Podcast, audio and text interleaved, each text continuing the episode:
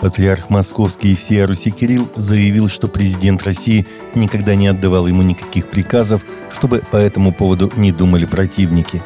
Некоторые наши противники, показывая пальцем, говорят, что вот там патриарх, что называется, по приказу президента действует.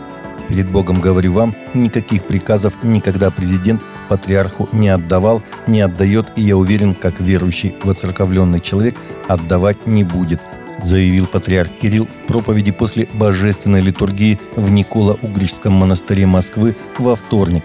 Трансляцию литургии в Ютьюбе вел телеканал «Союз».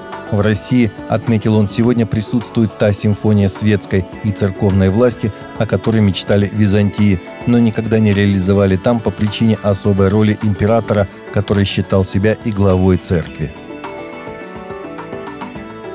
Папа Римский Франциск поздравил православных с Пасхой. Об этом понтифик сказал в традиционной воскресной проповеди перед верующими на площади Святого Петра, передает ТАСС.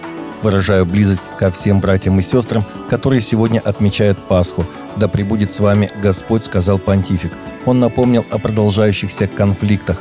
Войны продолжаются и продолжают сеять смерть. Давайте помолимся за их жертв Давайте просить Бога, чтобы миру не пришлось испытывать ужасы насильственной смерти от рук человека, продолжил Франциск. Я также думаю о наших братьях и сестрах, которые сегодня отмечают Пасху в России и на Украине. Желаю, чтобы Господь был к ним близок и помог достичь мира. Глава Римско-католической церкви во время проповеди также выразил обеспокоенность в связи с событиями в Судане. Он призвал стороны сложить оружие и встать на путь диалога. Новые археологические данные уточняют процедуру казни на кресте в Римской империи. Есть основания полагать, что римляне заимствовали ее у карфагенян, а те, видимо, у ассирийцев, пишет Вашингтон-Пост. В дни, когда миллионы людей встретили Пасху, веруя в воскресение Христова, в этот самый святой день христианского календаря они не могут не задумываться о страшных подробностях его казни на кресте. Крест вот уже два тысячелетия служит главным символом христианства и победы над смертью. Сама процедура казни распятием, которая в древнем мире считалась одной из самых ужасающих, долгое время оставалась загадкой для археологов и историков, поскольку сохранилось относительно немного исторических свидетельств о ней в хрониках, да и в земле, поскольку тела казненных редко удостаивали погребением –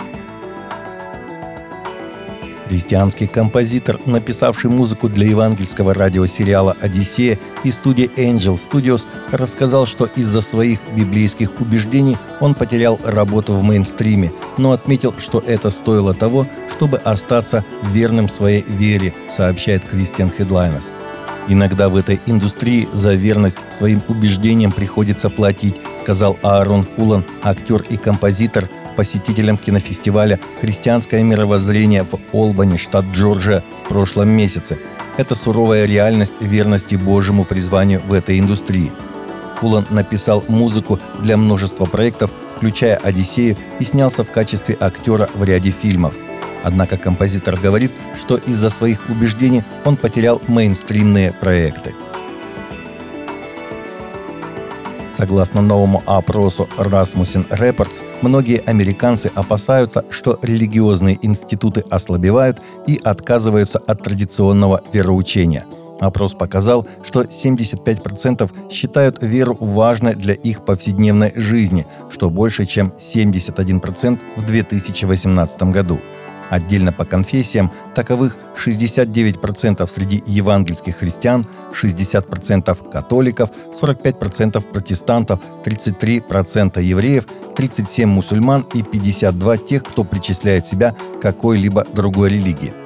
С другой стороны, 52% евангельских христиан заявили, что религиозные институты серьезно ослабели и часто отказываются от их традиционной религиозной практики – это волнует 30% протестантов, 41% евреев и 34% католиков. Таковы наши новости на сегодня. Новости взяты из открытых источников. Всегда молитесь о полученной информации и молитесь о страждущих.